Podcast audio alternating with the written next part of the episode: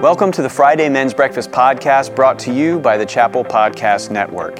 In this week's lesson from the Israelites' journey in the wilderness, Max Groene reminds us that we all suffer from forgetfulness. So open your Bibles to Deuteronomy chapter 11 and join us as we continue to learn how the journey from bondage to freedom points us to Jesus Christ.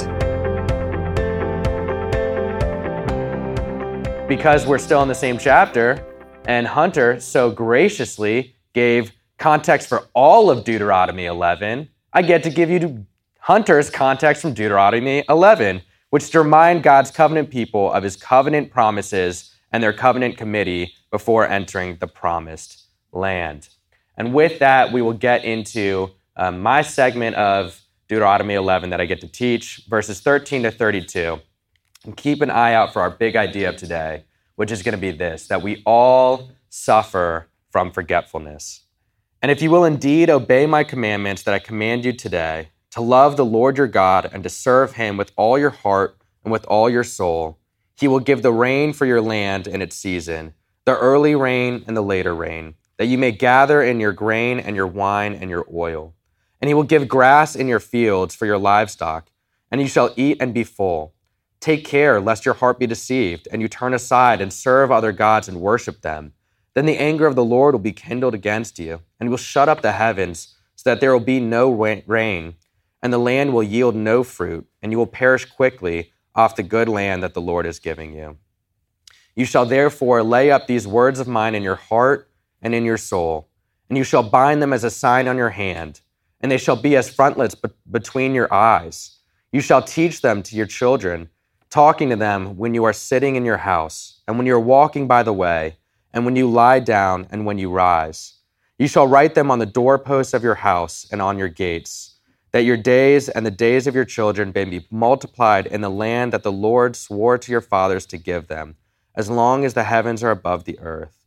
For if you will be careful to do all this commandment that I command you to do, loving the Lord your God, walking in all his ways, and holding fast to him, then the Lord will drive out all these nations before you, and you will dispossess nations greater and mightier than you. Every place on which the sole of your foot treads shall be yours. Your territory shall be from the wilderness to the Lebanon, and from the river to the river Euphrates, to the western sea. No one shall be able to stand against you. The Lord your God will lay the fear of you and the dread of you on all the land that you shall tread, as he promised you. See, I am setting before you today a blessing and a curse. The blessing, if you obey the commandments of the Lord your God, which I command you today. And the curse, if you do not obey the commandments of the Lord your God, but turn aside from the way that I am commanding you today, to go after other gods that you, that you have not known.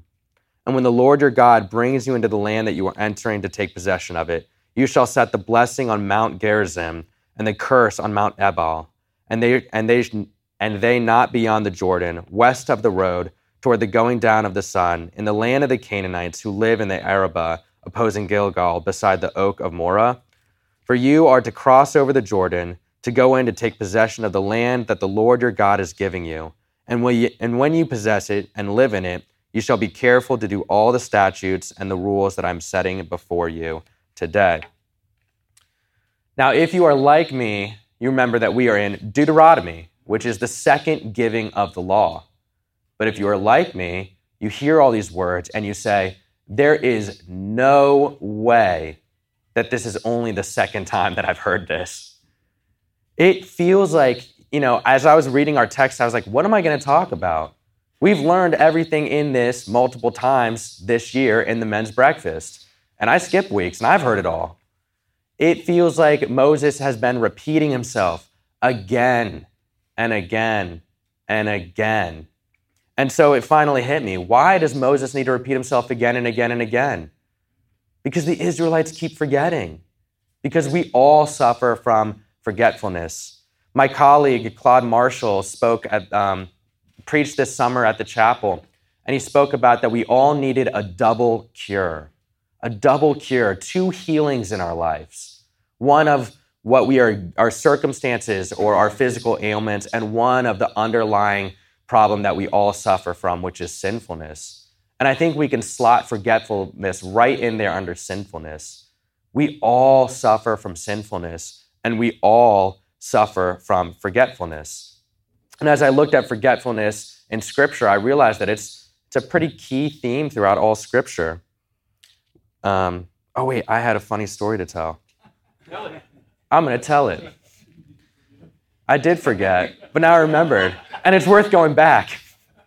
Um, does anyone here listen to podcasts? That's a young man's game. Uh, podcasts, I feel like they're just exploding. Like they're everywhere. There are, there's a podcast for everything. So one of my favorite podcasts is um, one called The Fantasy Footballers, and it's these three guys that talk about fantasy football, but they can't keep themselves on topic, so they had to do a spin-off. Um, so they went from the footballers, the fantasy footballers, to the spitballers, which is their spinoff where they just talk for like an hour and a half about nothing. It's great. It's like Seinfeld, but podcast form.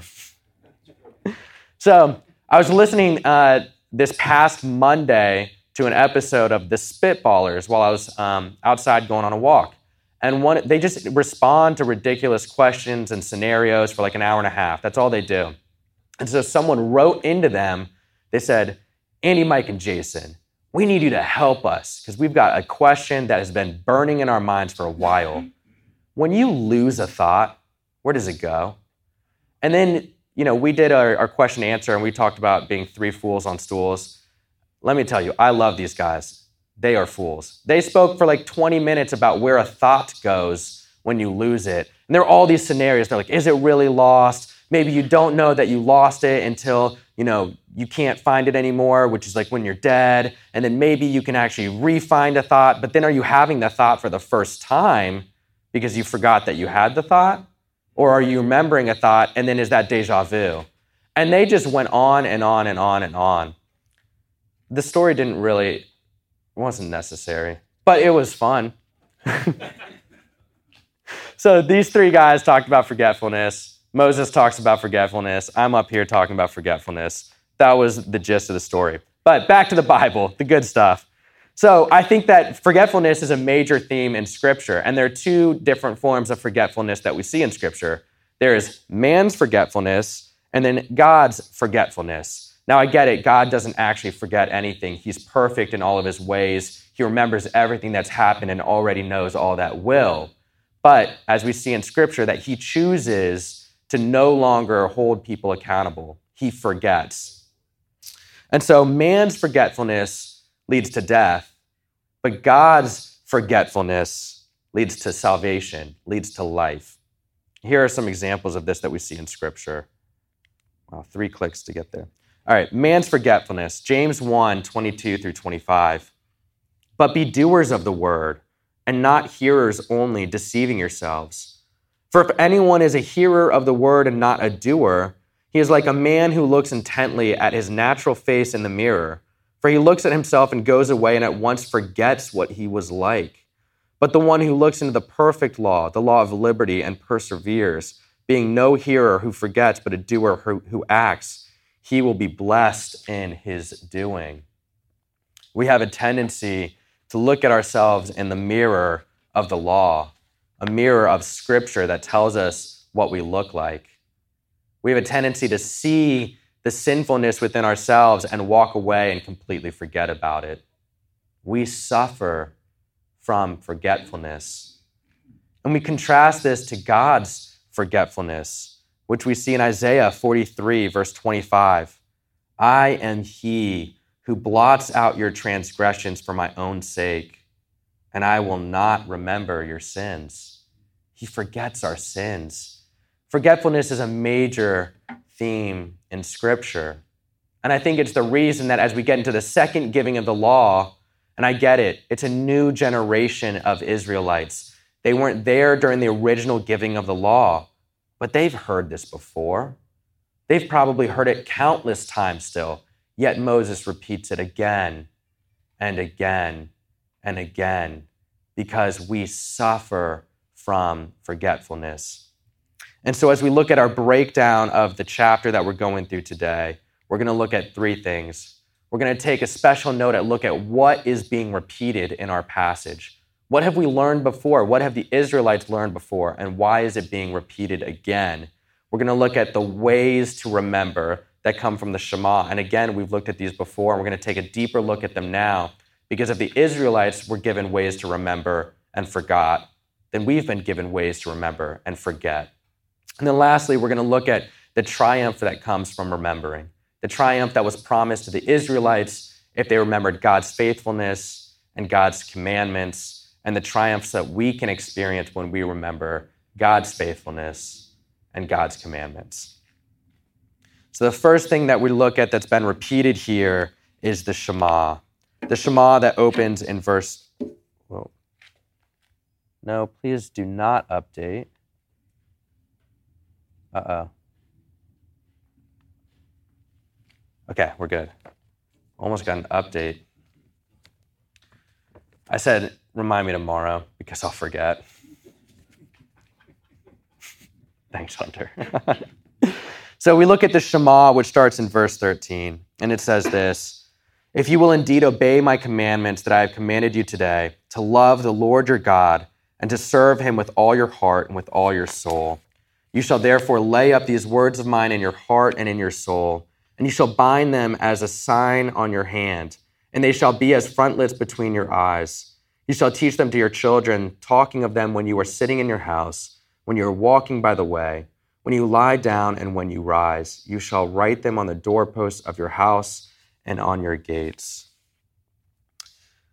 And so we it skips a little bit here. It went from verse 13 straight into verse 18, 19, and 20. But we see that this is almost completely mirroring the Shema that we first learned about when Hunter taught us through Deuteronomy 6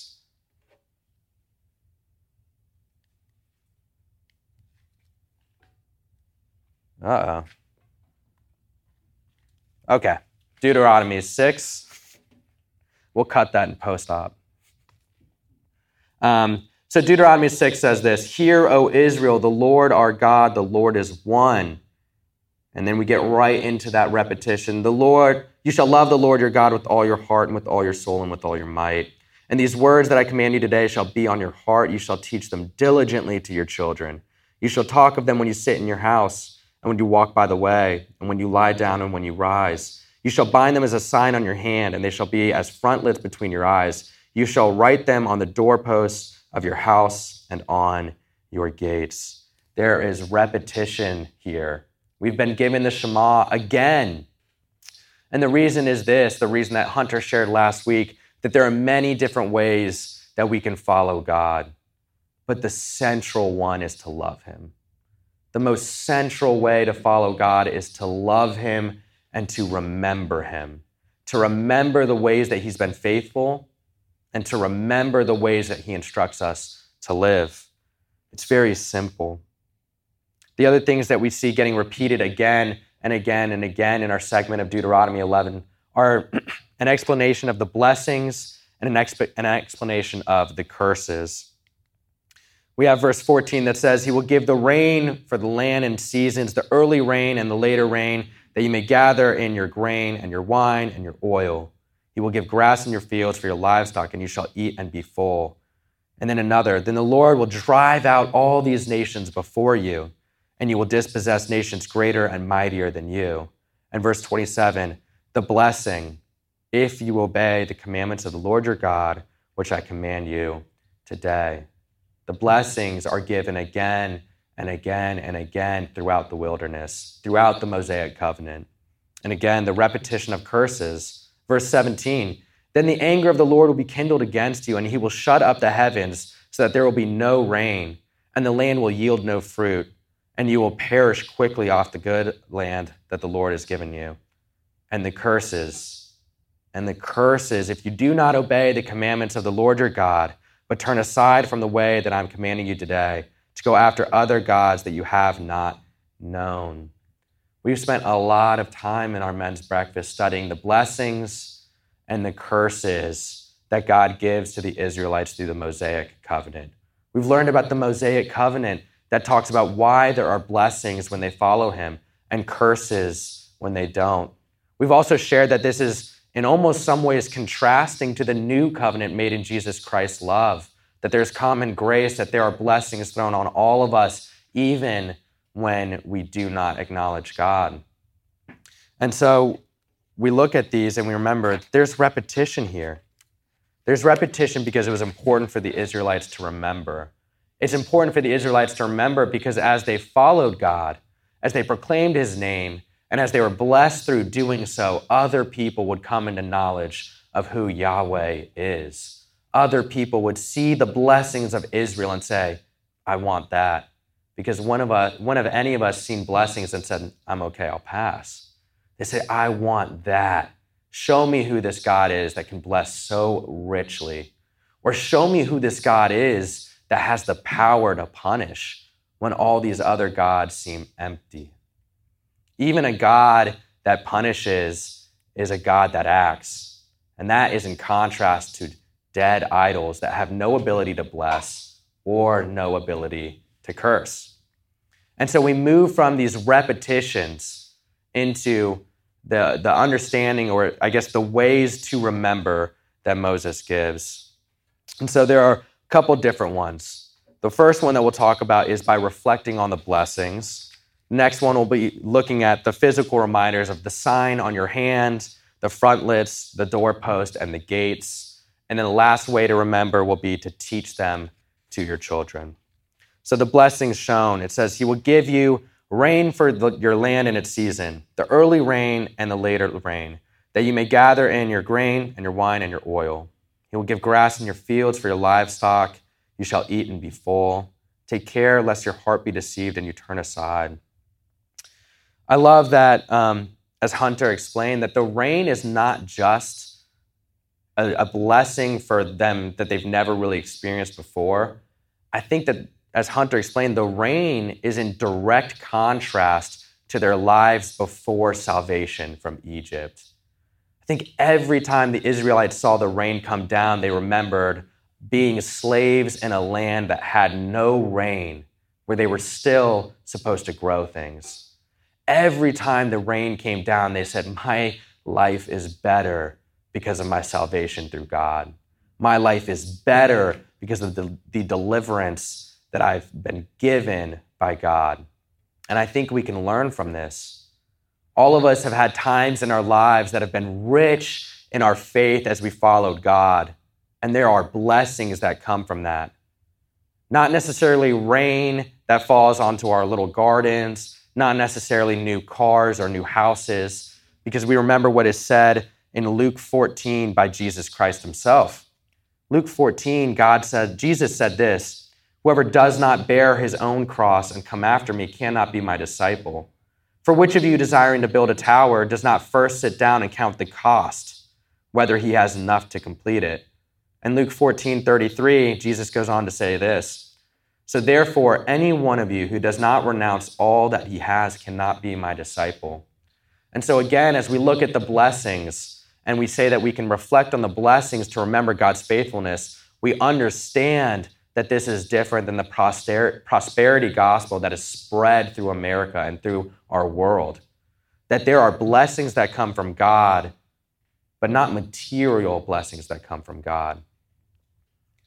Something I had to learn in college is that the Bible tells us there are a lot of things we should do and a lot of things that we should try to avoid. And I think growing up, these were just sets of rules do this, don't do this, do this but not that. And it wasn't until I did a lot of the things that it said don't do and found myself in a, in a, pair, in a pit of despair that I realized it's not just to make God happy. It is to make God happy, but it's not just to make God happy. It blew my mind that the God who created me knew what was good for me. It blew my mind that the God who created me knew what would hurt me. And so in college, as I spent years running from God, I found myself struggling with anxiety and depression, struggling with self image problems. And the further I got from God and the more I got into worldliness, the farther I fell into that pit. And we see that the blessing that we receive from God, the blessing that we receive from remembering his faithfulness The blessing that we receive from doing as He tells us to do is not that all of a sudden I turned back to God and got a brand new car. It's that I turned back to God and found my self worth as a creation and son, adopted son of our God. Is that the blessing I received was that I no longer was struggling with as much depression and anxiety. There are real blessings that come from remembering God. There are real blessings that come in our lives that are just free gifts. And I think it's when we reflect on these blessings that will help us remember his faithfulness. Right now, for me, it's as simple as just looking at my family. Um, a lot of my own sin in my life has come from unfaithful relationships or ungodly relationships. And so when I look at my wife, Kara, when I look at the blessing that she is to me, it reminds me of God's mercy. It reminds me of God's grace. It reminds me of the gifts that He gives me that I don't deserve. And it humbles me and it brings me back to Him every single time. And I know we all can point to specific people or areas of our life and say, that is a blessing that I do not deserve. Go back to that every single day. Count them, count the blessings, and say, God is faithful. God is faithful, and He does what He promises. I remember His faithfulness, and I remember what He commands me to do in response to that faithfulness. And so I think as the Israelites looked at the rain falling on their crops, they thought, God is faithful. Let me follow him with my life. So we too can do that. A way to remember is to look at the blessings that God has given us, to remember his faithfulness and, and live as he commands us to live. The next thing, the next way to remember is through the signs, frontlets, doorposts, and gates. You shall bind them as a sign on your hand and they shall be as frontlets between your eyes. You shall write them on the doorpost of your house and on your gates. And this one that I think we see are physical reminders of spiritual truths. Physical reminders of spiritual truths. Um, next week, if, if, you're go- if you call the chapel your home, next week you're going to get to watch an awesome baptism service. We're going to get to watch countless people going into the water to proclaim their faith and their desire to follow Jesus Christ with their lives.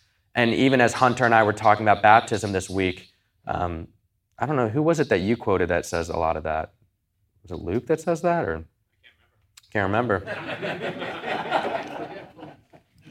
Case and points. Um, can't remember, but it, it, that baptism is this outward display of inward change or inward commitment.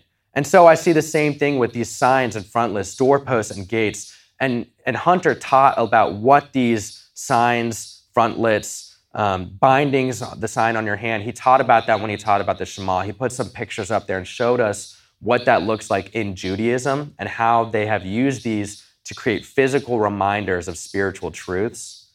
Um, and I brought some myself to share as well. So the Hebrew word for doorpost is does anyone know what this is? A mezuzah. A mezuzah. And so inside of this mezuzah, you can, oh, you can open up the cork on top, and inside of this is a little handwritten scroll. And on the handwritten scroll in Hebrew is the Shema, which is kind of some inception if you think about it. Inside this little item that I put on my door frame is a scroll that says to put an item on your door frame. I love that. Um, and so I think many of you, I think I've spoken about this, maybe you don't all know this. So my wife, Kara, is Jewish. Um, she was raised in uh, going to church, going to a Messianic synagogue, and going to a Reformed Jewish synagogue. She was bat mitzvahed, it's part of her heritage. Her mother was raised in a traditional Jewish household. And so we do have a mezuzah on our door because um, it's one of the commandments that was given to us. And so I asked her permission to share this story. But a few months ago, we got a knock on our door, and it was a rabbi walking past. And this rabbi was walking neighborhoods in Williamsburg and looking for any door that had a mezuzah. And then he would walk up to the door and introduce himself. I'm a new rabbi in town. Do you go to synagogue? Would you like to? We'd love to have you back at synagogue. Um, and I thought that was one, just a really awesome story of going out and sharing faith. Um, the interesting thing is, the rabbi didn't really want to talk to me because I'm not Jewish. Um, but he ended up looking at the mezuzah, which it's only off our door right now because they just power washed the house and we're moving, so we didn't put it back up. But um, he looked at it on his way out and he said, Can I check the scroll? And Kara said, Sure. So he opened it up and he took some tweezers and he took the scroll out. He took it out of its little like tube inside that's supposed to keep it, you know, airtight so water doesn't get in. He looks at it and he says, um, "How long have you had that?" And Kara says, "Well, I bought it when I was in Israel years years ago."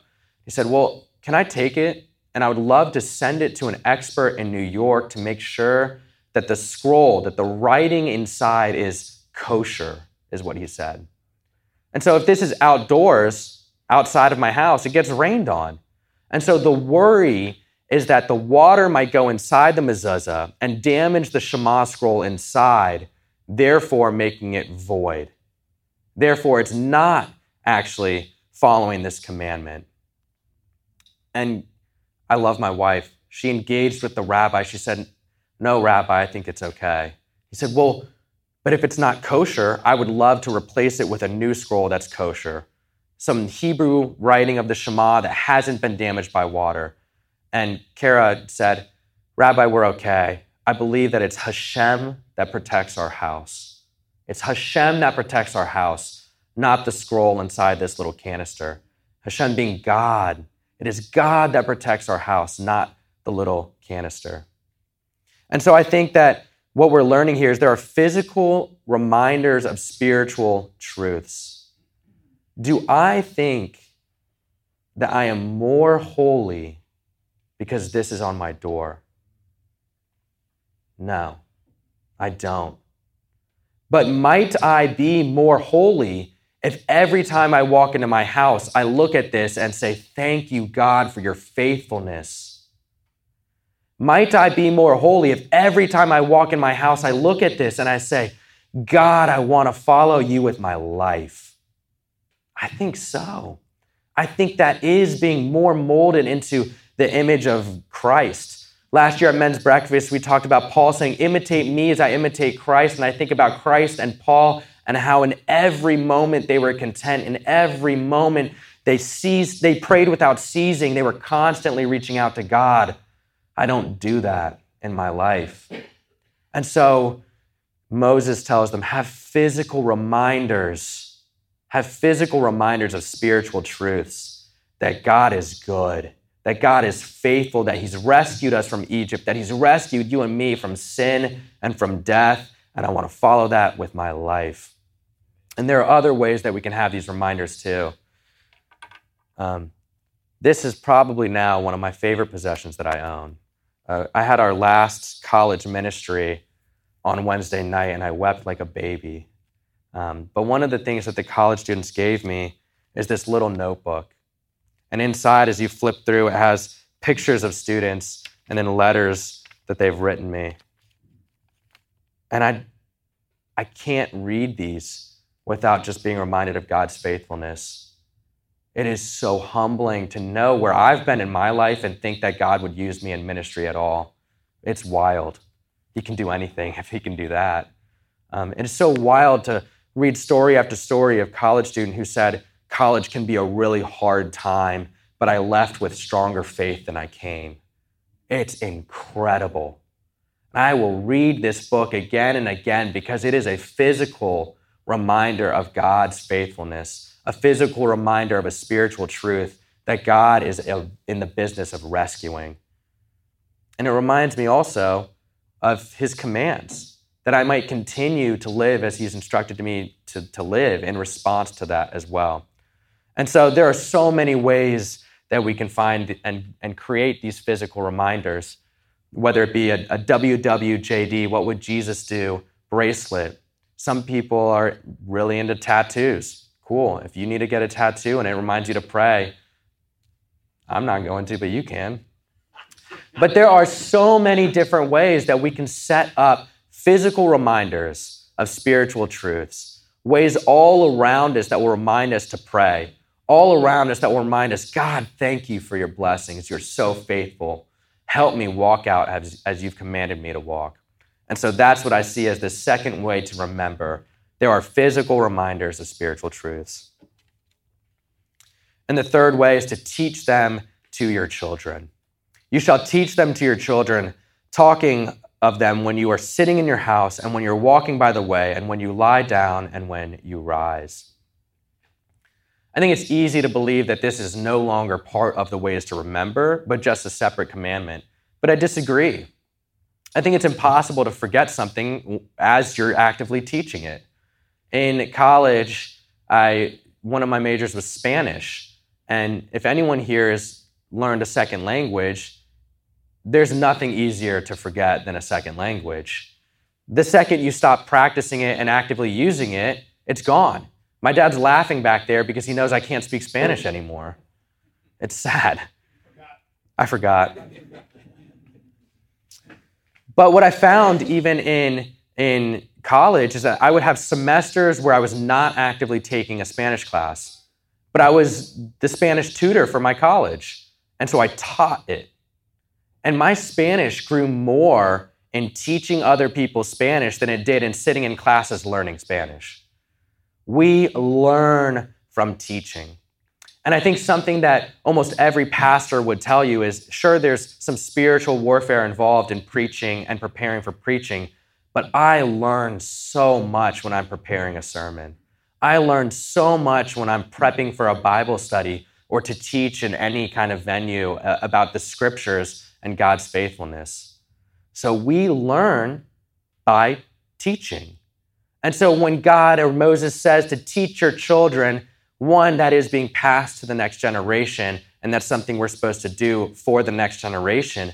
But we receive a benefit from that because it reminds us of God's faithfulness, it reminds us of his commandments. When I share my own testimony from my life, is when I'm reminded of God's faithfulness in my life the most. And when I share from God's word, it's where I'm reminded of what God teaches me and tells me to do in His Word the most. And so I think the final way that we can remind ourselves of God's faithfulness and remind ourselves to keep the commandments and the instructions for life that He gives us is to teach it to our children or maybe spiritual children, disciple somebody, mentor somebody, walk with them through life, and you'll witness God's faithfulness. And you'll remember the ways that He's instructed you to live as you share those ways with somebody else.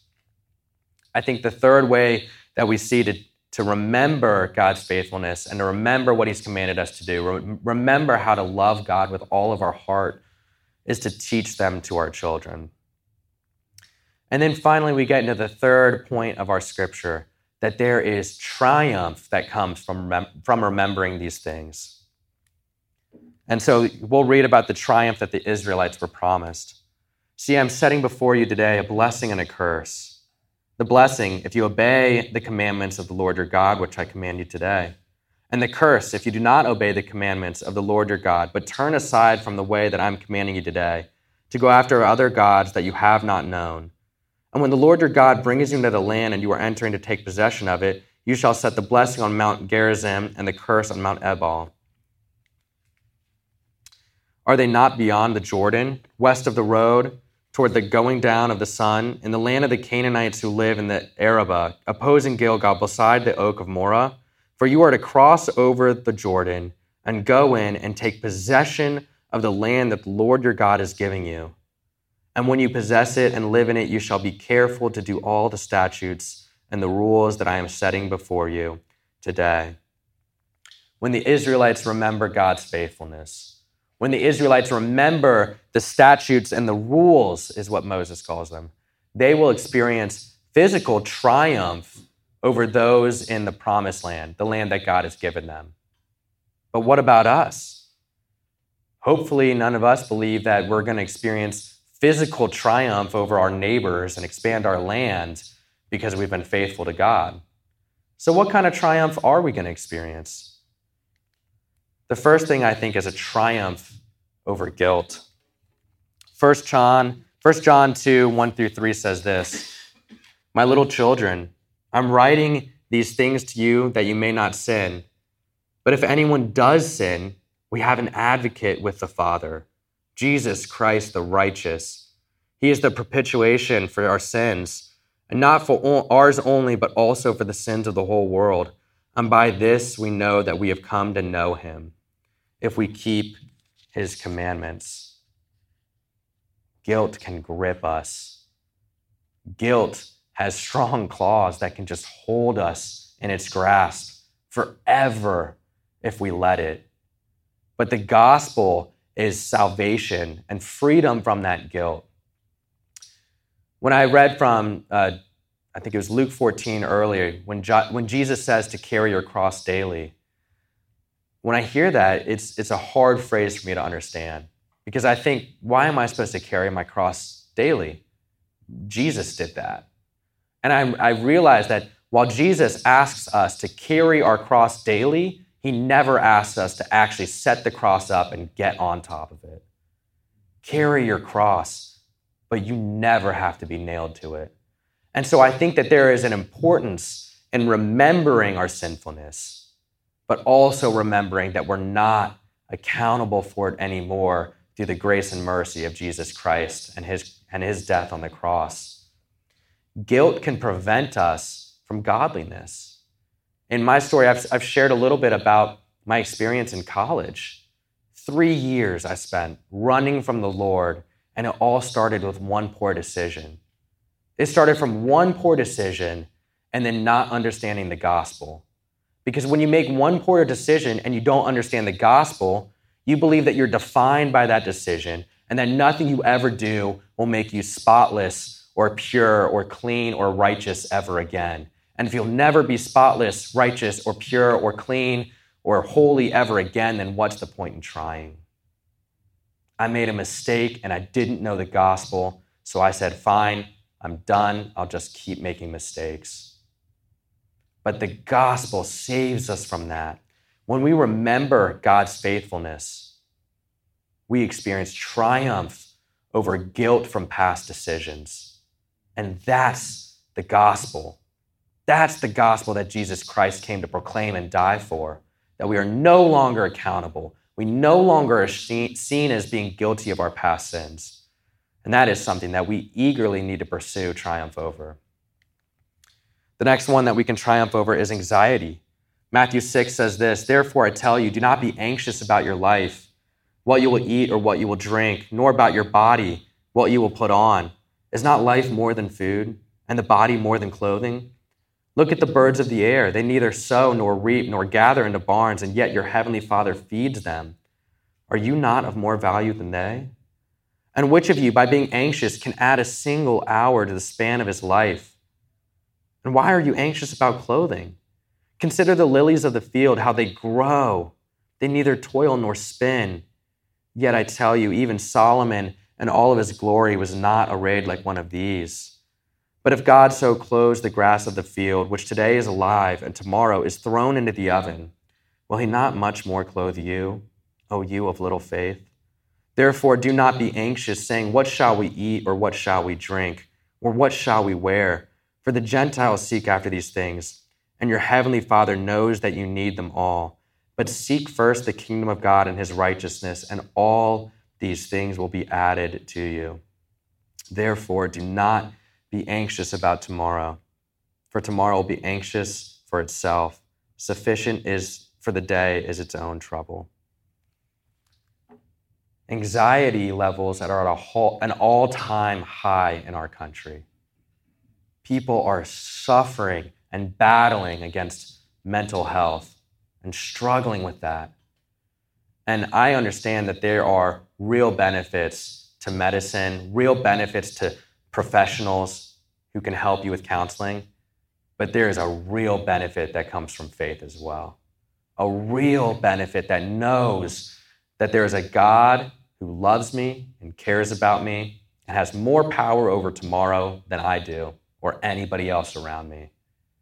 Anxiety can grip us but remembering God's faithfulness and remembering his instructions for life. His instructions for life that will protect us from a lot of things, will help us to experience triumph over anxiety. Triumph over sin, and then we'll triumph over death, which both come from Romans 6. Romans 6 says, What then? Are we to sin because we're not under the law, but under grace? By no means.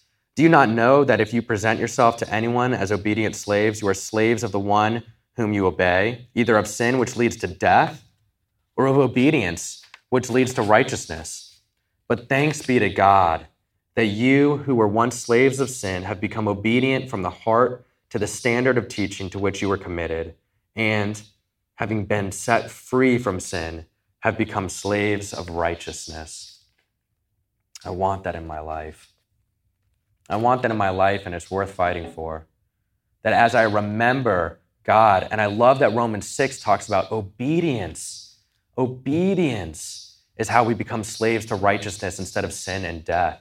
It's not just this abstract idea of faith that I believe in Jesus Christ, therefore I'll never struggle from death or sin, but obedience, remembering what he's commanded, remembering his instructions for life. That's how we experience a triumph over sin and a triumph over death in our lives. Another segment of Romans 6 says, Now, if we have died with Christ, we believe that we also will live with him. For know that Christ, being raised from the dead, will never die again. Death no longer has dominion over him. For the death he died, he died to sin once for all. But the life he lives, he lives to God. So you also must consider yourselves dead to sin and alive to God in Christ Jesus. We no longer have to fear the death that is a punishment of our sins we get to live knowing that there is triumph over that death when we remember God's faithfulness and his instructions for life. We suffer from forgetfulness, but God encourages us to use physical means and reminders of spiritual truths. And we, we know that remembering God's faithfulness and his commandments is what leads us to triumph in our lives, to triumph in so many areas of our lives through Christ Jesus and God's faithfulness. Thanks for joining us today. For more information on the Williamsburg Friday Men's Breakfast, please visit wcchapel.org slash men's breakfast. I hope you'll join us again next week for the next installment of our journey with the Israelites through the wilderness. Until then, God bless and have a great week.